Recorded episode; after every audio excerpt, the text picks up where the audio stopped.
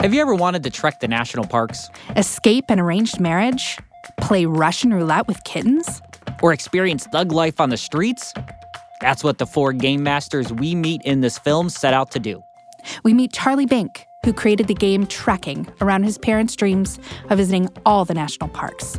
Elan Lee, one of the masterminds behind the hit Exploding Kittens. Nashra Balagamwala, who designed Arranged as a way of coping with her culture's views on arranged marriages. And Jason Serrato, who is taking his diverse childhood and turning it into an experience everyone can have in thug life. We will also meet the creator of Settlers of Catan and learn just what it takes to become a game master. Hi, I'm Heather Grayson, writer, producer, and director who craves passion in filmmaking, and documentarians are just that. I write fiction, but I love to watch the truth. My name is BC Wayman. I'm an actor, a writer, an entertainer, all sorts of creative endeavors. But what I love most? Being a storyteller. It's why I love documentaries. They're extraordinary stories from everyday, extraordinary people. This is Behind the Doc, and today we are behind the scenes of Game Master.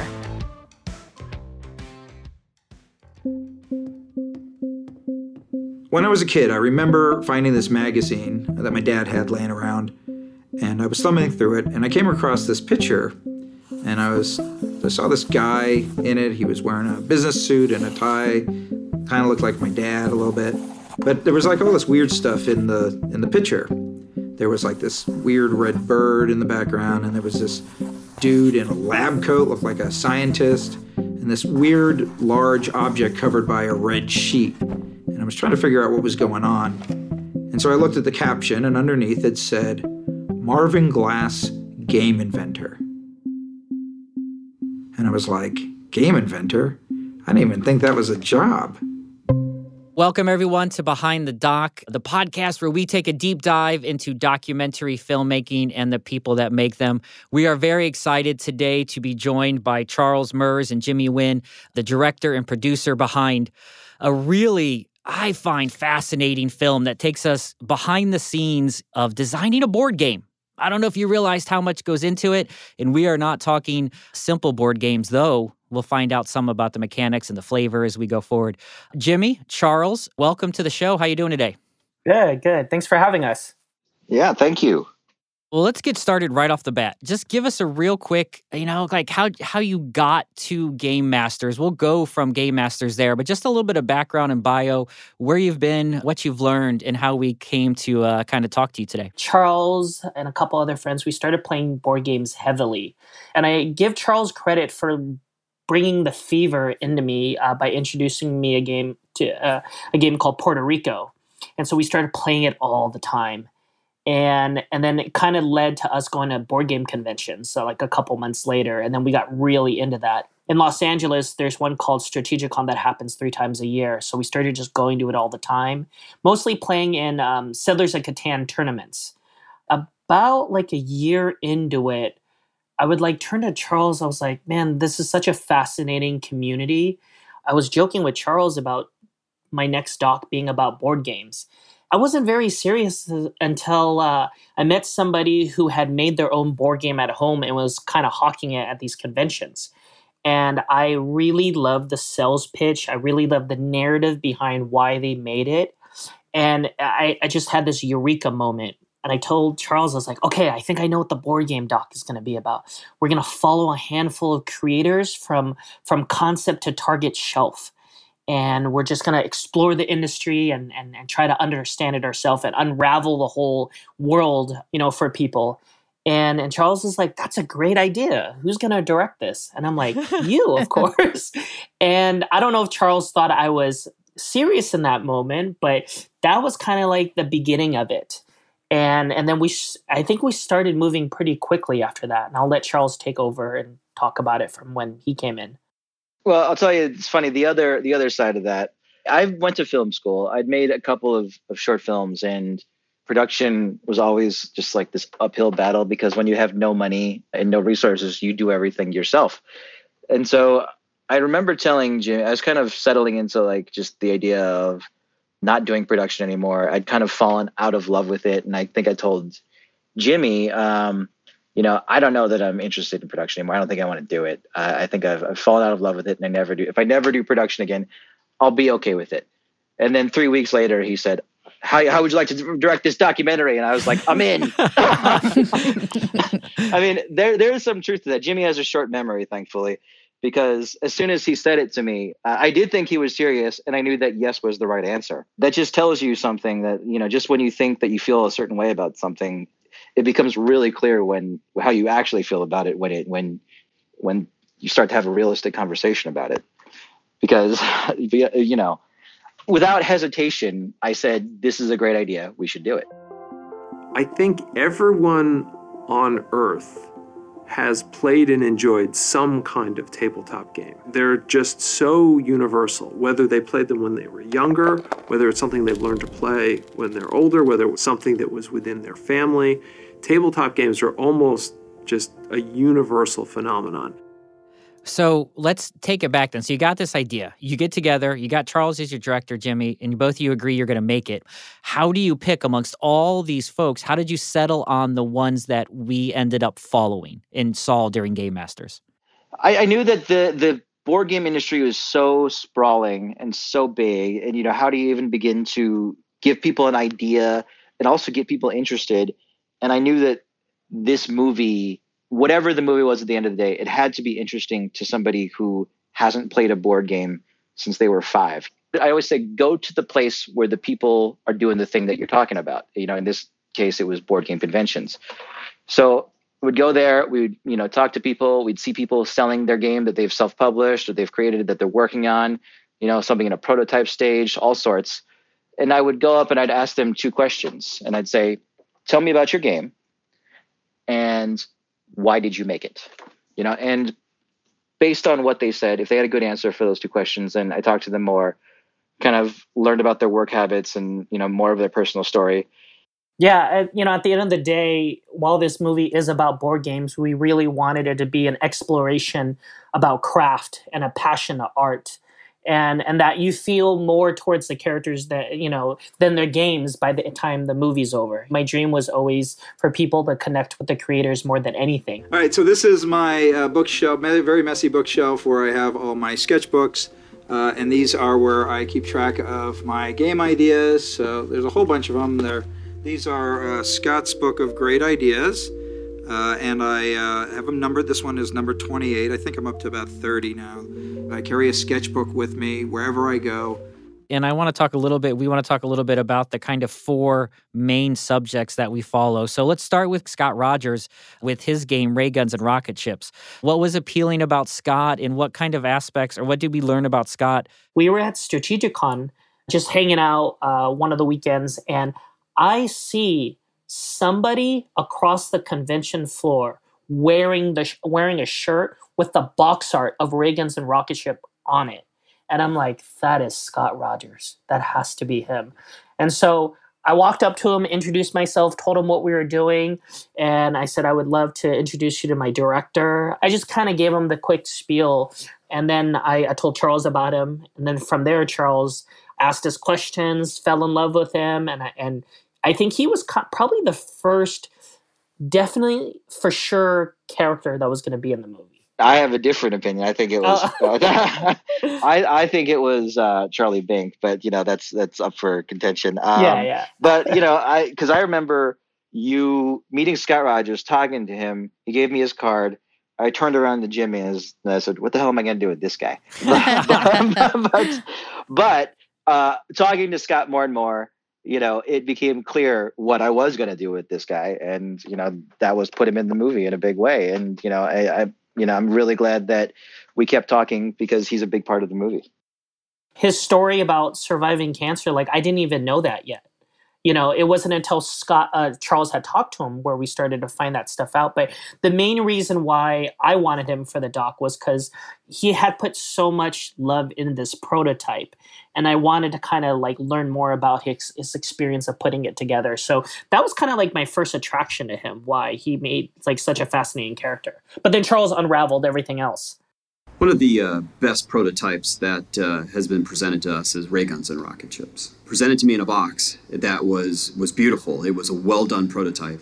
Our initial reaction when we uh, saw the game was this was a great genre to make a game with. Uh, it, it's not uh, oversaturated in the sort of pulpy sci-fi era. Uh, I can immediately tell that the designer of that game really had a love for that genre. I really loved how you guys told the story of each one of your subjects and his cancer story and how he went through it and he he developed this while he was, you know, going through chemo and the whole story behind Arranged and what she did to bring out and what she's going to be hopefully doing for women who are dealing with these things. There was a great thing to put in for somebody like me. So it started off actually as a class project where initially my professor was like, make something that's important to you. And the one thing that has bothered me forever has been arranged marriages. I have been or tried like my parents have tried to make me a victim of it. A lot of my friends have been in similar situations and they haven't had a way out. So that was the topic. I knew immediately that the topic was arranged marriage. My name is Nashra Balagamwala. I am the designer of Arranged, which is a board game about running away from arranged marriages. It's a game that forces participants to confront the struggles that South Asian girls face when being forced into an arranged marriage. How did you discover her? How did you discover Nashra? So as we, myself, one of the directors of photography, Michael Cox, and producer Wallace Ross, the three of us were in a car driving across the United States and interviewing various people along the way. We found ourselves stationed in Connecticut, which is where Wally's parents live. So we were staying with them for a second. And we had like a break, a little, little bit of a break where I was going over questions for upcoming people, going over what we'd already done, you know, that sort of stuff and I came across this article on the internet about Nashra Balagamwala and this board game called Arranged. And I'm like, I have got to get her in this movie. So I get on the phone, try calling her, try emailing her, I try maybe Instagramming her. I don't even remember. Any way that was available to me, I tried. And it was about like three or four hours. And finally, I get her on the phone and, you know, I say, This is what we're doing you know, doing a documentary. Uh, this is who we've talked to. This is what's upcoming. Please be in it. And, you know, after a while of convincing her that we weren't crazy people, you know, she finally said yes. And then she said, I should tell you one thing though. And I said, okay. And she says, my visa expires in two days and I am leaving the country. And I said, okay, where in the, where in the United States are you? And she said, I'm in Brooklyn. And I said, great. We're in Connecticut. I will see you tomorrow. So we drive down to Brooklyn and uh, we interview her, and then the next day she packs up her stuff and leaves. And so the the film footage that we got from her in Pakistan, that was her film footage solely? no, so there's a great story behind this. So she's in Pakistan, right? And I and I WhatsApp her, or you know, one one of the things I, I contact her and I say, Nashra, we need footage of you in Pakistan. And she's like, How am I supposed to do that? And I say, Just use your phone and she's like i don't know what to do. And i said okay i'll walk you through the settings and i'll walk you through the framing of things but just get it. And she's like i don't who's going to shoot this? I said literally anybody you can get to shoot this. And she said okay.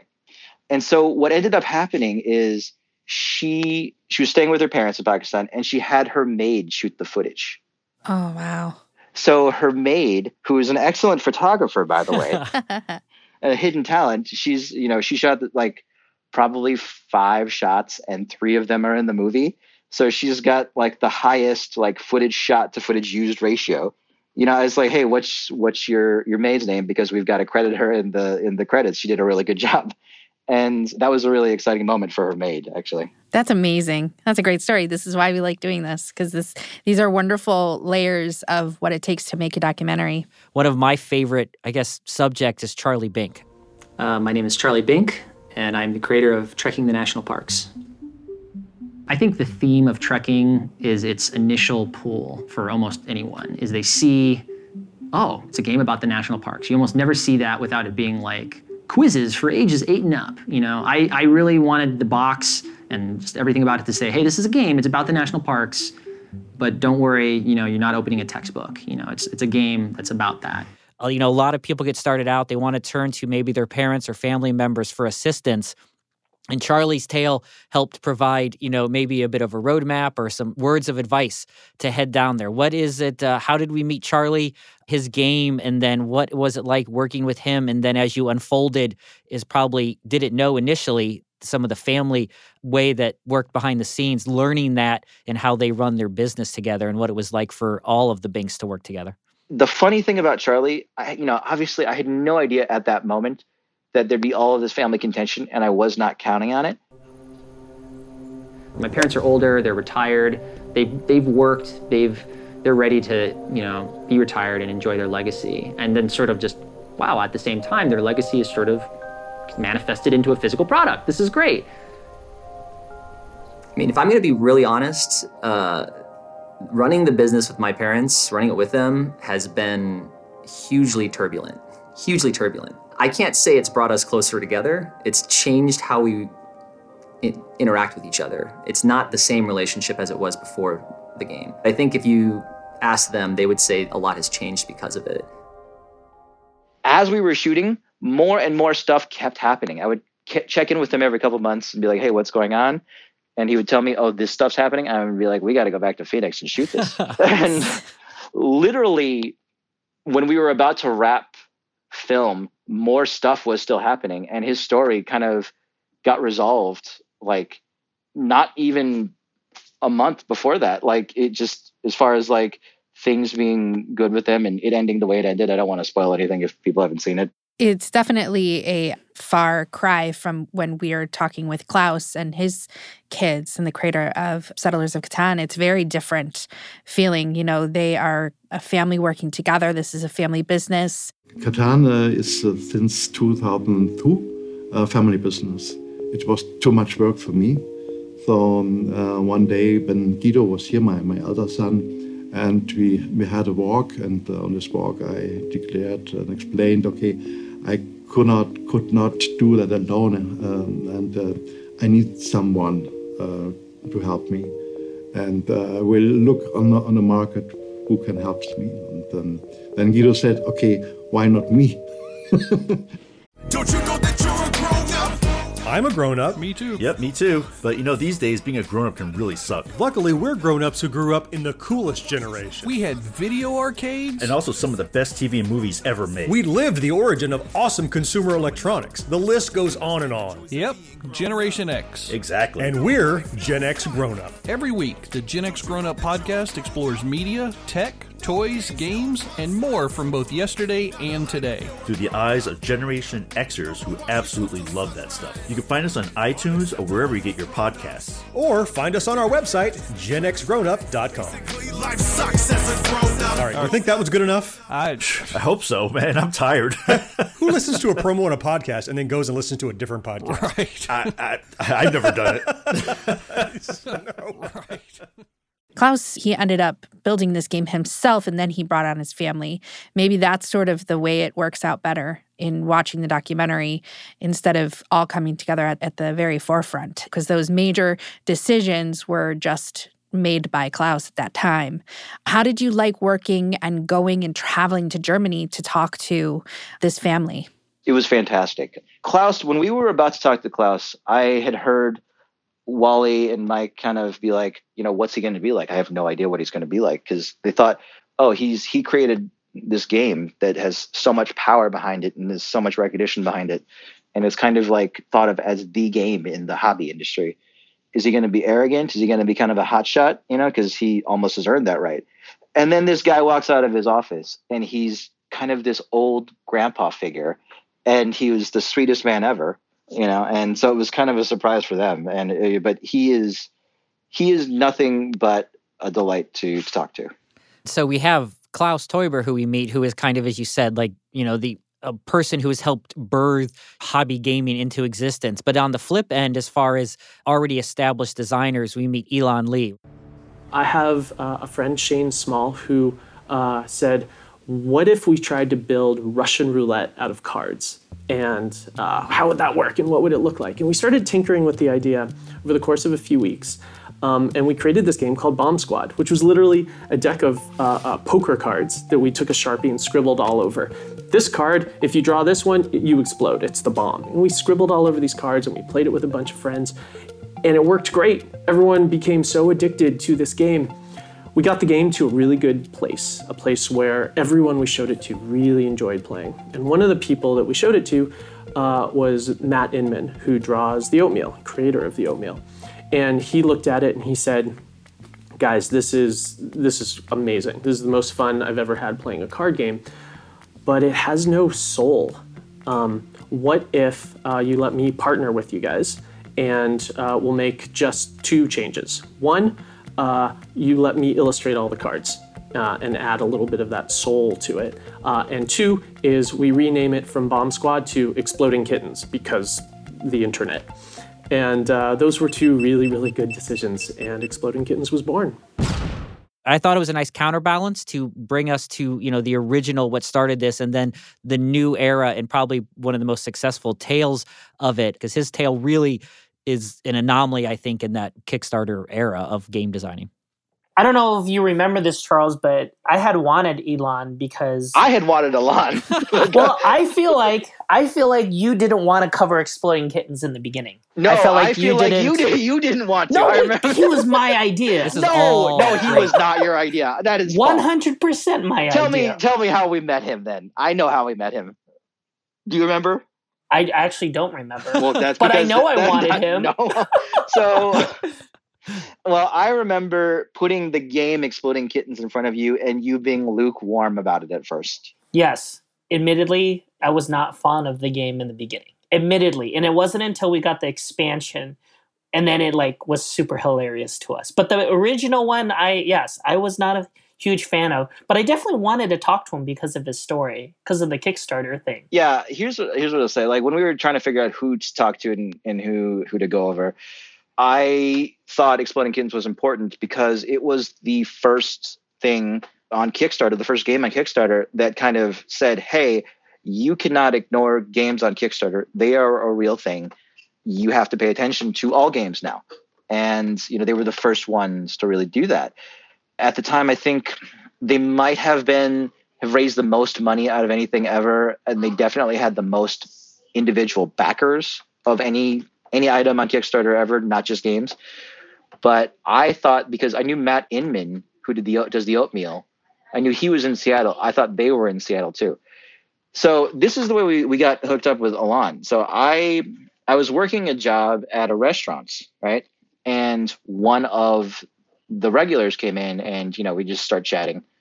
And he he was like, you know, I tell him what I'm doing. I'm doing a documentary, doing it, it's about board game designers. And Jimmy can attest to this that when you tell people about it, you frequently hear someone say, "Oh, you know, my friend's doing a board game," and you say, you say, well, what game is?" It's like, "Oh, it's uh, you know, Rocky and the Judge. You know, it's some weird game that you've never heard of that went nowhere and has like hundred copies." And you go, "Oh, okay, that's nice," and you kind of you know go about your day. So this guy says, "Oh, I I have a friend who created a board game," and I said, "Oh, really? What game?" And he says, "Exploding Kittens," and I go, "You are kidding me," you know. and so, so I got his, uh, I got this guy's email, and he hooked us up. Yeah, and that that interview was amazing. And I, I think like after we had shot it, just listening to him talk for like however many hours we had shot of, it was just like so inspiring that I turned to Charles and I was like, Charles, I think we have a movie. I think this I think we found our footing. Like I feel very confident going forward because that interview was just so spectacular and ended up being a major foundation for the for the documentary. The way that we approached Kickstarter um, was very different from the way most people do. Originally, our goal on Kickstarter was okay, we got this cool game idea. We'll put it up on Kickstarter. Let's try to raise $10,000. That'll allow us to print up 500 copies of the game. That's all we need to do. That's the minimum print run uh, our manufacturer needs. And it's a little weekend project. None of us are really taking this seriously, so uh, we'll just, that'll be our goal. We hit that in seven minutes. The game eventually went on to surpass the $10,000 mark and eventually made $9 million on Kickstarter, uh, breaking every Kickstarter record. So, the last of our kind of designers that we meet, Jason, is one who's trying to come up. He's like the rest, he's trying to create a game, but unlike some of the rest, he's drawing on, I mean, most of them draw upon their influences, but his game seems to not only struggling to get there, whether it's not understanding his audience, having a learning process through price points, but then also developing material that some people may not like, right? And some people may have an issue, may not. So, what was it like with Jason and his story and the game Thug Life? I've always created games. Ever since I was a kid, I was always working on something. And I, I think back uh, when people ask me, why do you create games? When was the first game you created? I never really thought about it. It was, it was like, it was kind of like Dungeons and Dragons. It was just an effortless sort of, uh, effortless sort of drive. It's just what I, what I would do in my spare time. My name is Jason Serrato. I'm the designer of Thug Life. Jimmy, I feel like you met Jason first. Yeah. Uh, so he would have a booth at Strategicon every convention, and it was very, you could see it because he had a huge standee with one of the characters on it. It was one of the the female characters, and it's like kind of in your face. And you're kind, and I, I don't know if it was like a marketing tactic for him, but you would see it and you're like, what is this? you know, and it's kind of like a WTF moment. And so you go and then you meet him and he's like the sweetest guy. The reason why I liked him in this, I think out of everybody, I connected with him the most because I, I kind of been through a lot what he's what he went through with his game. You know, when I first came to LA, it was very hard to be I'm Vietnamese. And it was very hard to kind of like be myself and make things kind of based on my background. And you end up getting a lot of people in Hollywood kind of talking you out of it and you know and that was kind of like my experience in the beginning and it, it's kind of it was like very sad for me because i didn't know how to like be this thing that other people wanted i saw a lot of the same struggles with what he was doing here was a mexican guy making a game based on you know his upbringing and the people he grew up around and people were telling him how it was inappropriate and he you know he had to fight through it every way through the first Kickstarter through the second Kickstarter. I think to this day, like people still criticize it in a lot of ways. Thug Life is a miniature combat uh, crime simulation board game where you take on the role of a boss and you control a gang of thugs in the streets.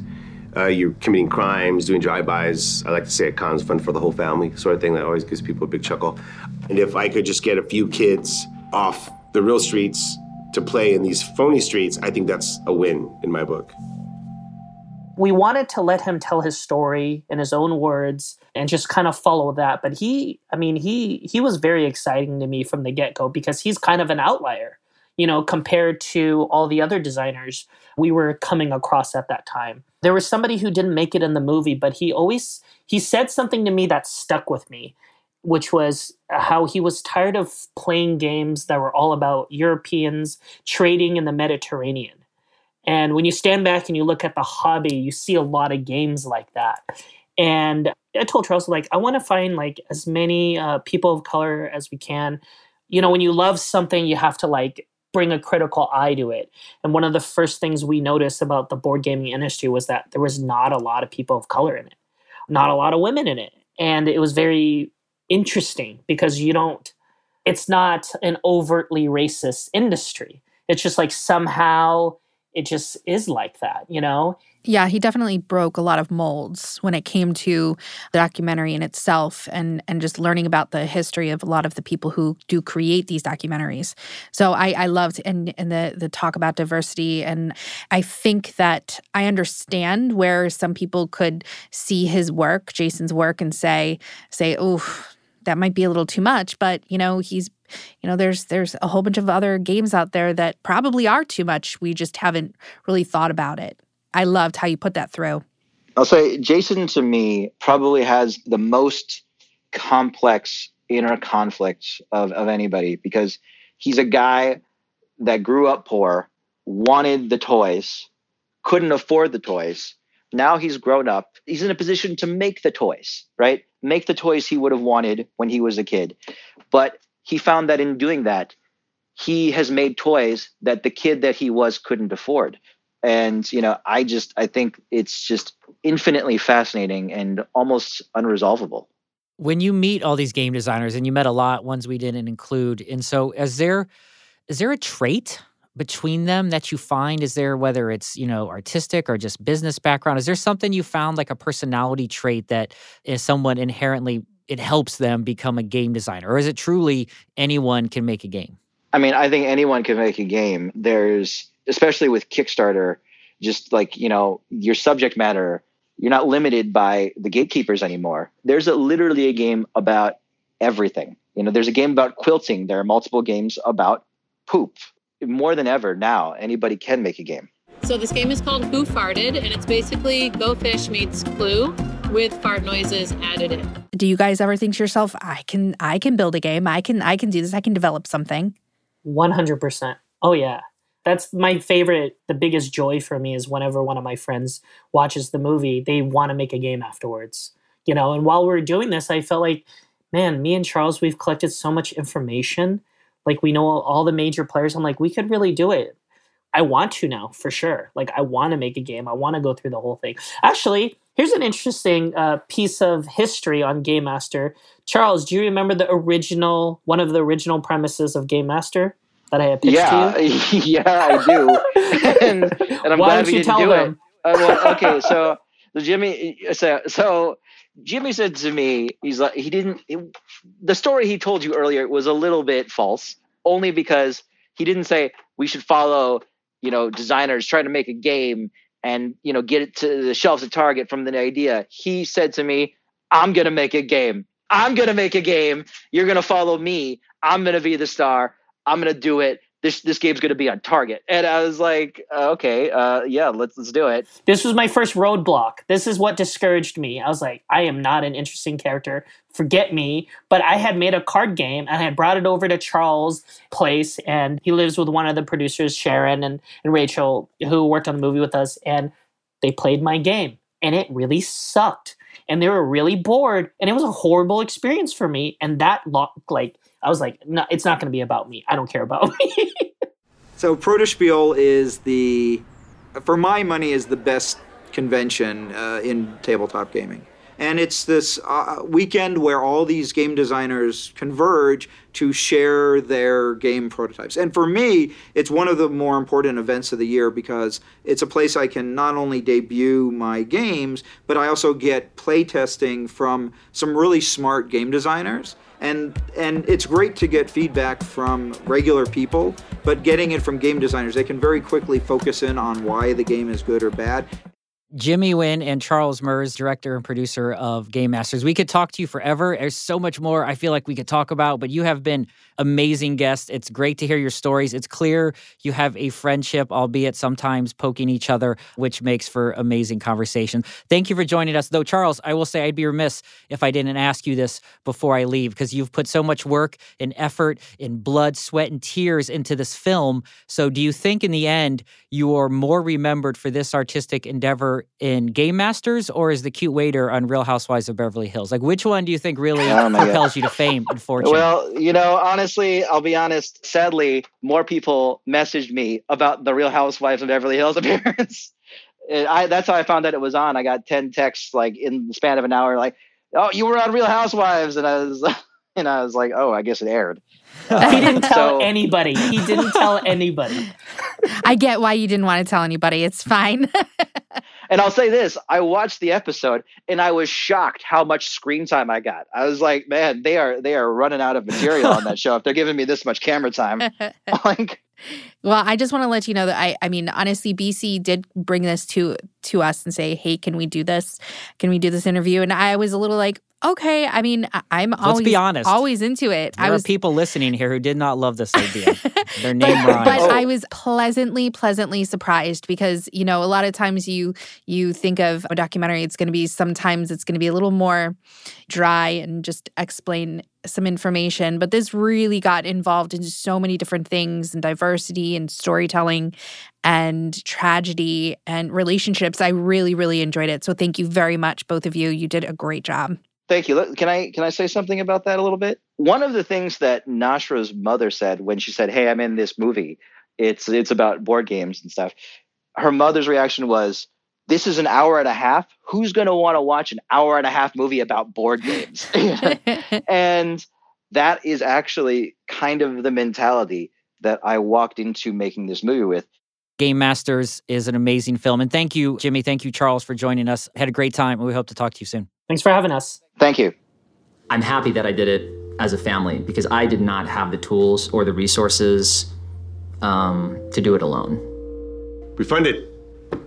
So we just finished the Kickstarter, and uh, it was kind of a crazy ride.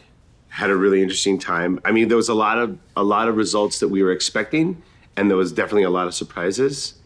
A bittersweet journey throughout, but uh, at the end of the day, it was extremely positive, and we actually were able to connect with with a pretty a pretty excited crew of, backers. Uh, I've been looking forward to this moment um, for a long time. Um, it, all I really wanted is this game to be real, and uh, and here it is. It's real. It's on the shelf. It exists as a thing for people to buy, and uh, it's it's really cool. For the past year, I have been traveling, speaking at places such as human rights conventions, game design conferences, women's empowerment events, and I've gotten the opportunity to do all of this because of my game. I've also come back to America because the visa that I got was based off of this game. And now I'm pursuing my career. I'm living the lovely freelance life, doing whatever it is I want to do. And it's it's all because of arranged.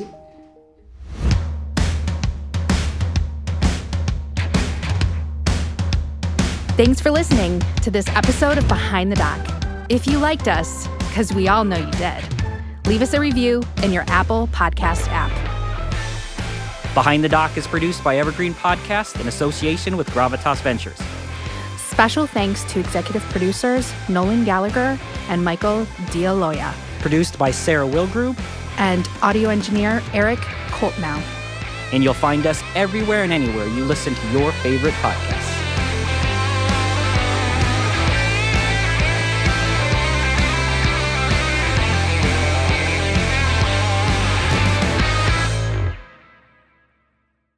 Hey, Hey there. I'm Hannah. And I'm Audrey. We are a sister filmmaking duo and co hosts of Sleepover Cinema, our show where we analyze the films that created the collective unconscious of the girls, gays, and theys of the late 90s and early 2000s. Princess Diaries, The Cheetah Girls, Aquamarine, Cinderella, the one starring Brandy. We haven't stopped thinking about these movies since we first saw them, and we want you to rewatch them and review them with us. Are these movies as bad as critics would have us believe? Do we even care if they are? We are always unpacking that very question on Sleepover Cinema. Check out Sleepover Cinema wherever you get your podcasts or at evergreenpodcasts.com. See you soon. This podcast was produced with the support of the Ohio Motion Picture Tax Credit and in partnership with the Ohio Development Services Agency.